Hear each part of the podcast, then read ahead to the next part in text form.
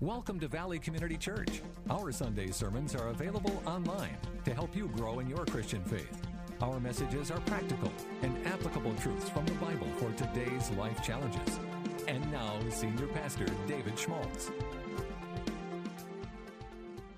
Lord, we thank you, God, for this chance to gather today, Lord, to brave, Lord, those elements out there, and God, to be in this house, Lord, to be with your people, Lord, to praise you, God, and, and Lord, to have our hearts filled up, Lord, with your word, God, with the presence of God, Lord, to be encouraged, Lord, filled with faith.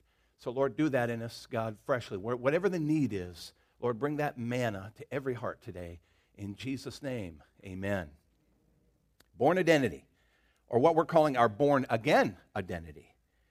And today we're going to talk about how it is restored. In week four, if you've missed the other parts of our series, you can go to our website where you can see the video as well as the message uh, in our uh, four part series called The Born Identity. So, week four, closing it out today. In Psalm 139, 13 through 16, it says this For you created my inmost being. This is a very familiar scripture, very powerful. You created my inmost being. You knit me together in my mother's womb. You know, you're talking about a first century person, or rather, rather, actually, this is BC times, describing what they see in the Spirit and not knowing what's taking place. The best they can conjure prophetically is to say that God is knitting that child together in the womb. That's pretty awesome, isn't it? The hand of God. I praise you because I am fearfully and wonderfully made. Your works are wonderful and I know that full well. My frame was not hidden from you when I was made in the secret place, when I was woven together in the depths of the earth.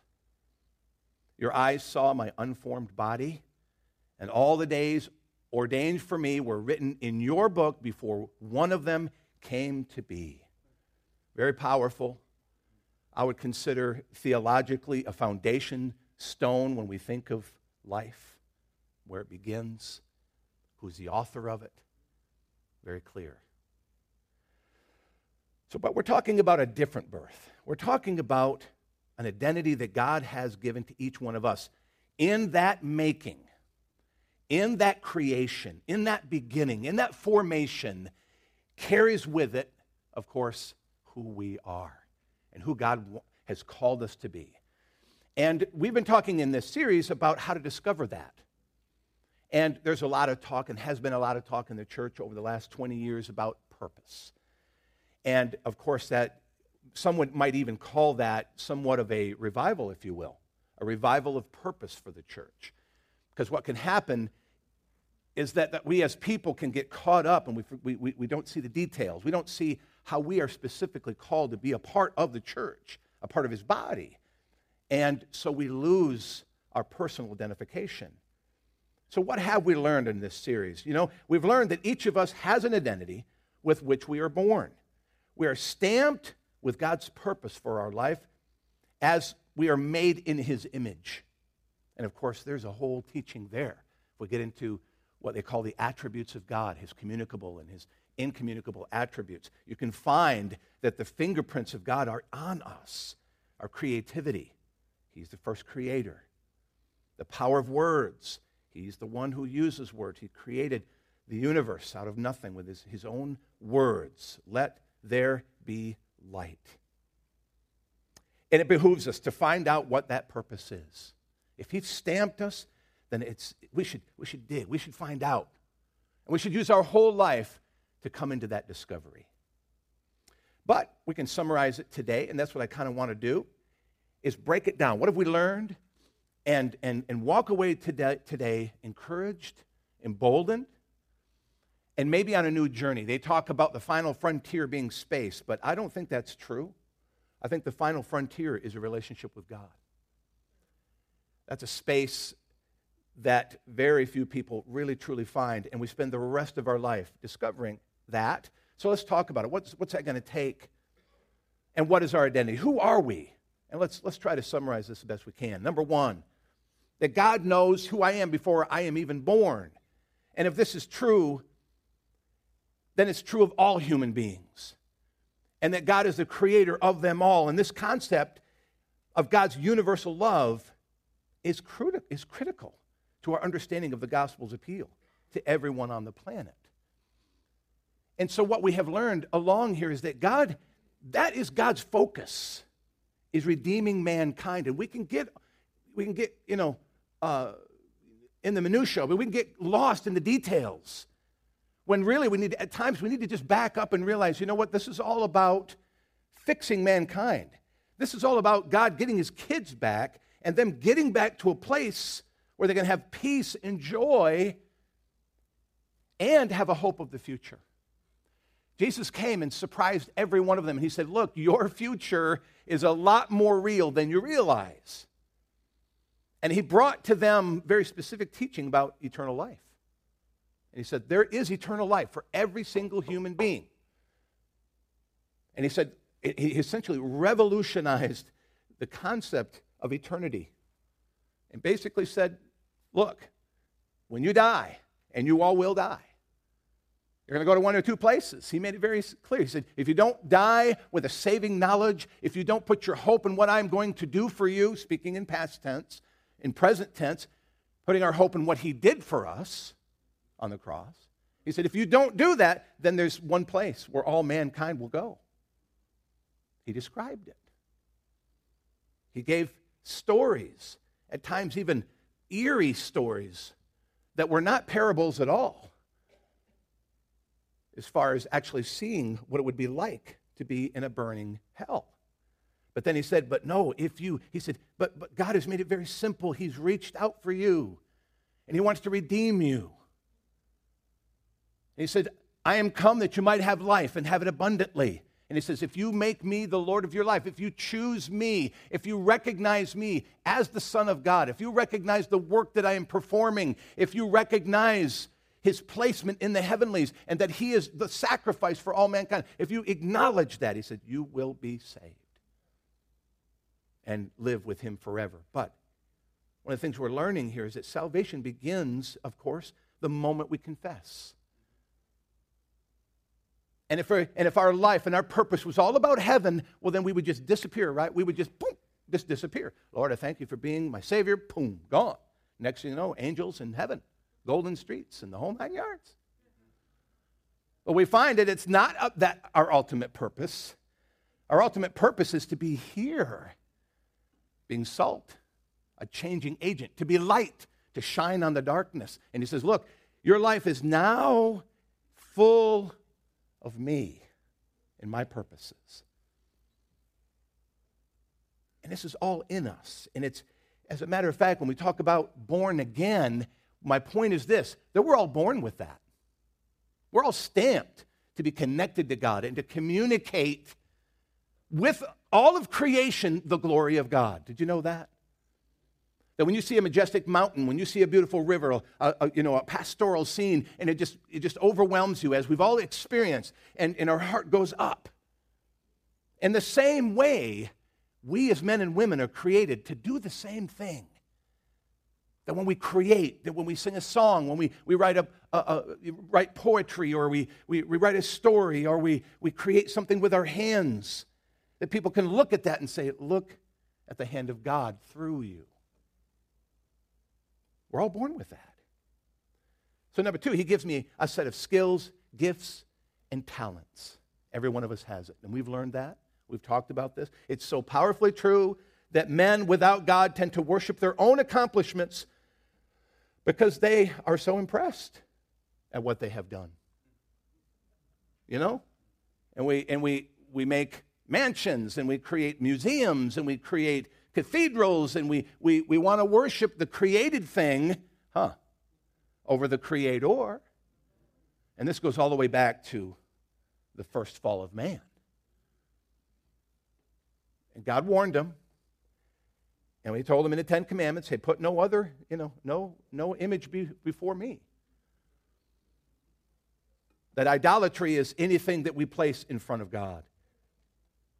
But he gives us skills and gifts and talents, folks, that we might enjoy the life we've been given, look at the things that we've created, and say, God, you're so awesome. Thank you for blessing me with this. Thank you for the privilege of being able to carry your uniqueness. And we, read, we already read in Psalm 139 that that was the very heart of God, that God has put that in. He knew me before any day ever came to be, and therefore who I am in its specificity is all there. It's all there, all from His hand.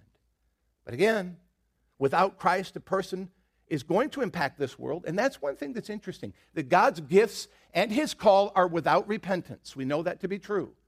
In other words, what God gives, He's not going to pull back. He's not going to pull the rug out from under you. And what we find is that when people discover their gifts without God, they still can be very creative. Am I right? I mean, there are people in the world who are amazing artists. They have that creative ability in them. It's all there, and we stand astounded. But we also see that they're not giving glory to God for it either and it causes men. And because the message is not translated through that gift, that talent, God is not, people don't look up, either look in or at that person, and they try to glorify him or her, only to destroy them. Because you can't put a human in God's place. You just can't do it. Without Christ, a person, again, is going to impact the world one way or another using the creativity God has given them. You know, I know so many pastor friends of mine who had teachers come to me, and I was definitely not the exception, that they would come to me and say, You know what? You're so full of talent. You're so full of good stuff. But man, I tell you what, if you don't get doing good, you're going to do a whole lot of bad. And that was true of me. How many of that were, were, were true of you? Yeah, you know, we ran the streets, broke stuff. Yeah. My kids, you know, they don't know half of what happened. And thank God. There are whole cities I dare not go back to. I kid you not. But I don't say that in a boasting way. I just know, you know what? God put stamped me with creativity. I just use a lot of that creativity for, for the devil, man. Until God said, you know what? Enough of that. But that creativity is there for the common good. If it is good, it will be for the common good. Um, there are plenty of Christians out there who invented things and that we enjoy the benefit of that. Or to spread, they can spread confusion and evil, and we know that's to be true as well. Wonderful, powerful minds. Karl Marx was a very intelligent, incredibly, you know, a huge thinker for his time. But no, I, but that philosophy, that political philosophy cre- he created, has been responsible for millions upon millions of people being slaughtered to make room for it. And why would we even toy with that even now? Marxism, otherwise called communism. A utopian vision for the earth without God. Heaven on earth. If we could all just be equal, if we could all just make heaven here, we wouldn't need a God.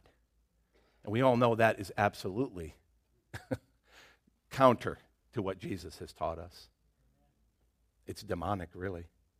It's because it's a deception, isn't that right, Dan? It's a lie. Because you can't have it. So we learned last week that those without Christ have minds that are easily captured to do the work of the enemy. In our story with Stephen, you know, he was captured and he was, he was, you know, given a drug to remove his memory. So he forgot who he was. And see, that's what we're talking about here. Is that Christians, we can get caught up in this world and we can listen to the, to the, the, you know, the honey whispers and we can listen to the philosophies of this world and they sound good and they, they begin to pull us away from the truth and the focus of the gospel. And in, in, in matter of fact, it can become a syncretism, a mixture. And we all know a mixture is not as good as the real thing. Matter of fact, just a little bit of pollution, just taking a droplet of toilet water and putting in a fresh, clean, cla- uh, clean glass of water, would you drink it? I wouldn't. But all it takes is just that little philosophy of the world, that little bit of, of, of, of uh, um, you know, paganism and uh, human belief. See, Paul of the New Testament is an excellent example of a Christian who was plucked out of what we would consider a system that was so anti God. It's amazing. Yet he thought he was. Paul was a Jew, he was a Pharisee. He was a man who was on a fast track to become one of the great leaders of the Jewish uh, temple and of those times. And he thought that he, he got full of all this passion. He got full of, he was marching on the streets. He, was, he had the signs and, and he was out there, you know, writing and, and, and everybody was putting their hope in him. Trained and educated in the greatest universities of the time. And yet, he rose up and said, I'm going to do God a favor. These Christians, man, they're so in the way. These Christians, they're so intolerant. These Christians, they so get in our way because we really want to get on with what we've got going on in this culture. But those doggone Christians, does that sound familiar to you, anyone? And so Paul rose up and went to the, the and he said, Look, I'll help you out here. I'll help you get rid of the Christians. Let's go imprison them, and if they fight us, we'll kill them. And they said, Sound good to us. So Paul does that during a great, one of the first great persecutions of the church. He's hauling them off into prison, whole families screaming and crying. Can you imagine that? All in the name of God. So on his way to Antioch, he's walking along, and Jesus says, I created you. Now I'm going to fill the story in. I created you. I marked you. I, I knew you before every day, any day ever came to be. And you know what? Enough of this. Knocks him off his donkey, blinds him, and speaks to him from heaven and says, Paul, why are you kicking against the goads? I mean, in other words, a bunch of nails in a board. Why are you trying to kick that? No good. Ain't going to work. And he says, Paul says, Who, who are you? Who, am, who, who are you to, to, be saying, I'm not persecuting. Who are you? He says, I'm Jesus, the one you're persecuting, Paul. Or Saul was what his name was, and he changed his name at the time. He's a perfect example of one who had, a, had a, an impression, who had been stamped with the purpose of God. But man, was it ever being used for evil? Am I right? But he had a born again experience. And all those gifts, all those talents, that mind, God used and took him away for nine years and said, Look, study the Bible. Study it, Paul. And when he came out, when he came back to the church, he was a giant. He took the words of Christ and made him into the theological system that we now know and we now use. That was the work of God. So I want you to think about that just for a moment. You know, we've been given a potential. We've, we've been given talent. And, and there's some of you that you, you're, you're great thinkers. You're, you can write. And maybe even there's a lot of untapped potential still in you. But because the world has held you back or held you down or you've been discouraged or, or whatever the case may be, but there's an imprint, there's something from God that's yet to come out of you. Or it might be you got a lot of that good stuff going on, but you're not using it for God. And I'm saying, I'm, I'm, telling you this morning, you know, that, that's fine. You can do that, but there's so much more. Because, look, the bottom line is when we come into who God has created us to be, there's a fulfillment, there's a power, there's a joy that goes beyond. You know, I was just telling somebody else, you know, I, I was having to do something in the house, and, and uh, you know, I don't do a lot of carpentry, but I do it when I have to. So I pull out the old saw and I get into doing some stuff and I walk away and I'm just going, I'm the man. I got a sliver in my thumb. Yeah. Makes me feel so good. Sweat on the brow. And it just makes you think, you know what? There are certain things that don't really kick in until you really start doing what you're made to do. And it's unique. It's very unique. It's very powerful. You don't teach a whole another, you know, a whole thing on it. But see, with Christ, my inner circuitry is turned on. Don't you love this image? And it's almost like here we are. We're, we're, this, we're this, this incredibly complex being.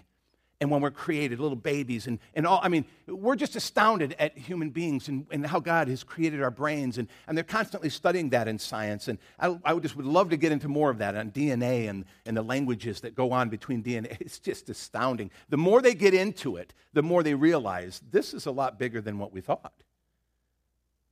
And that something incredibly intelligent had to have made this. Now, you can deny it, but the, the truth is there. But I tell you what, so you're born, and then, but it, it's almost like God comes when we get born again and we give our life to Christ. It's like He reaches inside our heart and there's a switch on our heart and He says, Ding, turn it on. And all of that wonderful circuitry goes,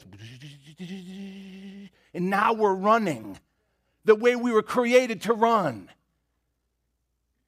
And our brain, it, matter of fact, they find just study after study after study that faith faith in Christ and meditating on the Word of God and getting truth inside us, that it, how it, it affects your very DNA, every cell in your body. You see? So we're turned on and ultimately to impact the world. That was God's heart. He said, Look, I want you to go and I want you to be salt and light to all the nations, wherever you are, from your home to the world.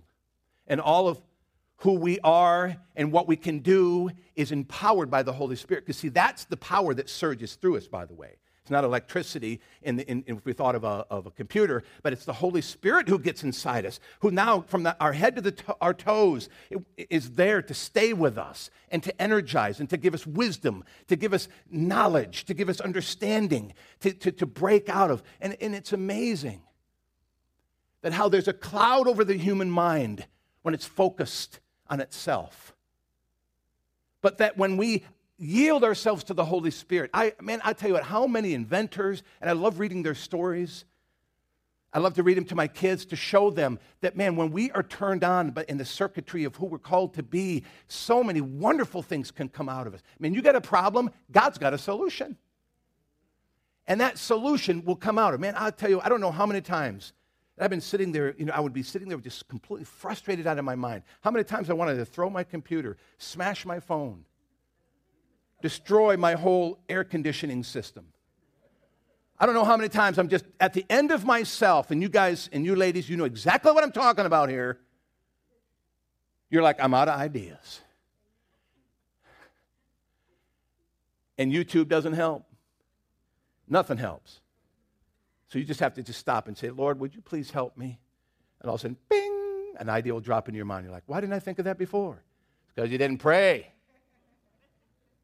You didn't connect to the one who knows everything. That's kind of a good thought, isn't it? See, when we get filled with the Holy Spirit, He makes us a force far greater to the point where the enemy is very afraid of us, as he should be. And so in our story, Stephen, as he begins to discover it, we find the enemy getting very nervous because he didn't want Stephen. And I've said this before, and I'll say it again that you, you in the hands of God are an amazing, powerful weapon against darkness if we will just submit to it. Another story I want to tell you.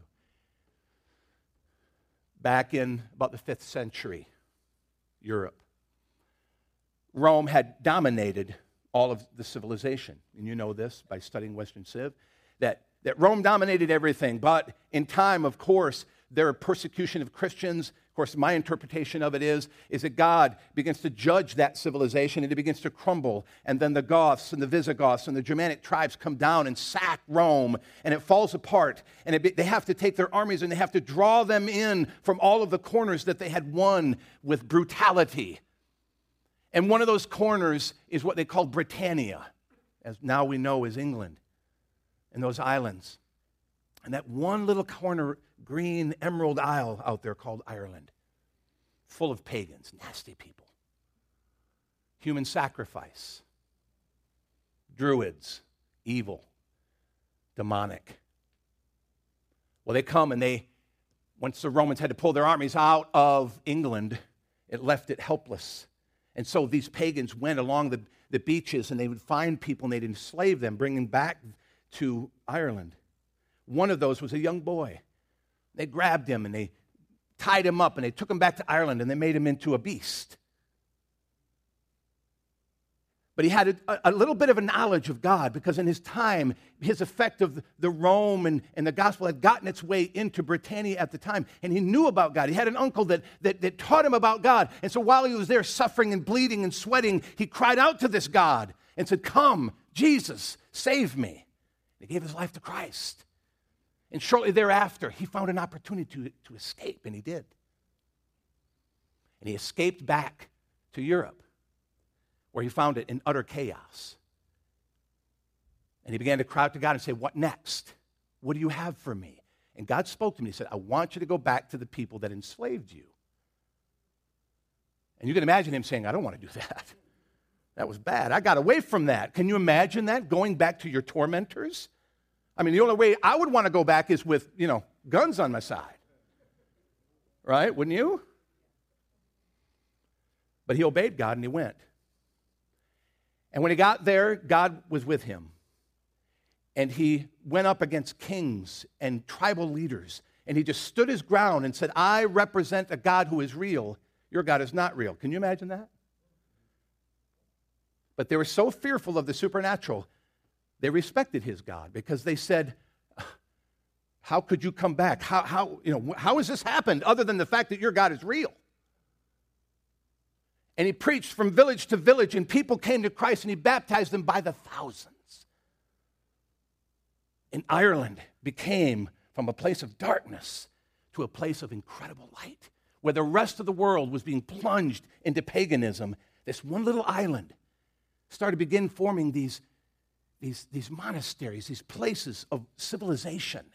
And within there, they created agriculture and ideas and, and how to grow food, and it was saving the people and ideas that were coming out. It was, it was amazing. Even secular historians know and recognize that the world was saved by these people. It all comes down to that one young man. You know what his name was? Patrick. And here in just a month, they're going to celebrate that young man. Went on to be a great bishop. And you know what they did, which is what I love about the story the most, is they did not keep the ideas to themselves.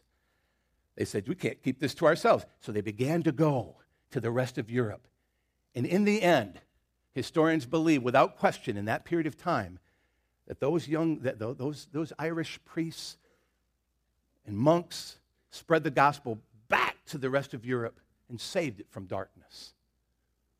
And when I look at that story, I say, one man, one man, one woman who tapped into what God had called them to do, taking their darkness, taking what has been done to you. Because, see, I know all across this room, there are those of you, you're not moving forward in your born identity. You're not moving forward in what God has created you to do because you are bound up with your past. You're bound up with your darkness. You're bound up what people have done to you. And God says, I want to use that. I want to take that and make it the, the, the rod of iron upon which will, be, will strike the earth with truth. And what is that truth? That I forgive you.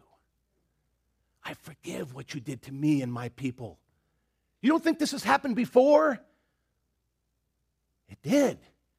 Remember the Israelites enslaved hundreds of years only to come out, only to be a people that would bring forth the Son of God? See, there's a formula here. Tap into who God has made you to be. And don't let whatever man has done to you, family or foe, hold you back. Bring forth what God has inside you. Dig deeper than what you think you could ever. I don't care what people have said to you. You listen to the words of God, not to the words of people. Because people can tell us, ah, you'll never amount to anything, or you're this, or you're that. But God says, you're a mighty weapon in His hand. If you will just discover who God has created you to be and to use it for His glory, then you're rocking and rolling. See, the enemy is, again, is going to do everything to keep us from operating, operating in our born again identity using distractions. Now, this is important here, okay? I've, been, I've, I've very passionately shared with you that God has a purpose for your life, and I think we all got that. But I think this part is what you need to get most. Because the enemy, enemy is going to come and he's going to use distractions. He is going to use counterfeits. He is going to use confusion. and he's going to use, going to use wrong priorities and lies to keep us immobilized. Can't steal who you are away. Matter of fact, I firmly believe that he can't steal your eternal destiny either. He can't do that. He was whipped on the cross, man. All he is is a liar and a thief. So if he can keep Christians confused, it's like the baseball field. Somebody whispers into a kid, if, if I'm coaching a team and I got a kid who's supposed to be playing right field, but a guy walks up to him and says, Hey, don't play right field, play left field. Go play left field. And that's where most of the church is, in left field. Because the enemy speaks to them. Says, No, no, you're not supposed to be there. Imagine what I'd be as a coach. I'm like, What are you doing? you know? Move over, get where you're supposed to be, go to where you've been designed and trained to be. Just takes a little confusion, doesn't it? See, as we stay vigilant and alert, we can learn to listen to the direction of the Holy Spirit. Now, that's key, and I've got to finish strong here. See, God didn't just leave you. Jesus, when Jesus left, remember, the disciples are just like, oh man, Jesus, you can't leave us, man. He says, Well, look, I am leaving, but I'm sending the Holy Spirit. They didn't get it at the time, but in time they learned whoa, Holy Spirit is, is, is as much of habit Jesus there, it's being filled with the very power that raised Jesus from the dead. That's that same power. And now they can have it. And so here we are now. If we ask for the Holy Spirit to come, and we have this living, real relationship with God, He will direct us toward the good works that He prepared for us in advance to do. Look at Ephesians 2:10. For we are God's handiwork, created in Christ Jesus to do good works, which God prepared in advance for us to do. Now look at there. There's my whole daggone series in one verse. There it is. God made us created in Christ to do what? Good works, not bad works, not just in the middle, in between works, good works, which God prepared in advance for me to do. Sounds like, sounds like Psalm 139 to me. So, do you know who you are? I'm going to tell you, I'm going to give you a little Bible study. I want you to do this on your own time because we're going to finish with our video. You guys ready with that, Tate? Perfect. Do you know who you are? Do you know who you are? See, in Romans chapter 12, you can, I want you, this is, your, this is your lesson, okay? This is what I want you to take home for the week. I want you to read Romans chapter 12. Because there, what you will find is months of counseling, months of Bible study, that if you'll just get it. See, Paul was leading in the book of Romans, considered the theological book. I mean, basically, uh, Paul's, you know, beautiful creation by the Holy Spirit. Romans chapter 12 brings it all together. And he starts off by saying, you know, this is how we determine the will of God. And I'm going to give it, I'm going to break it down and then you study it on your own. Number one, to yield. Just yield. Yield yourself. Give your whole life to Christ. It starts there. You want to know what your purpose is? Start with yielding. Start by just going out there in your front yard and don't worry about what your neighbor's thinking. And just say, Lord, I belong to you. Every bit of me, every fiber, I'm holding nothing back. Step one. Step two, listen, because God is a chatty God. The Bible tells us that He's always talking, but it's only men who fail to perceive it. You know? I would say I do that with my wife, but I never do that with my wife. I'm always listening.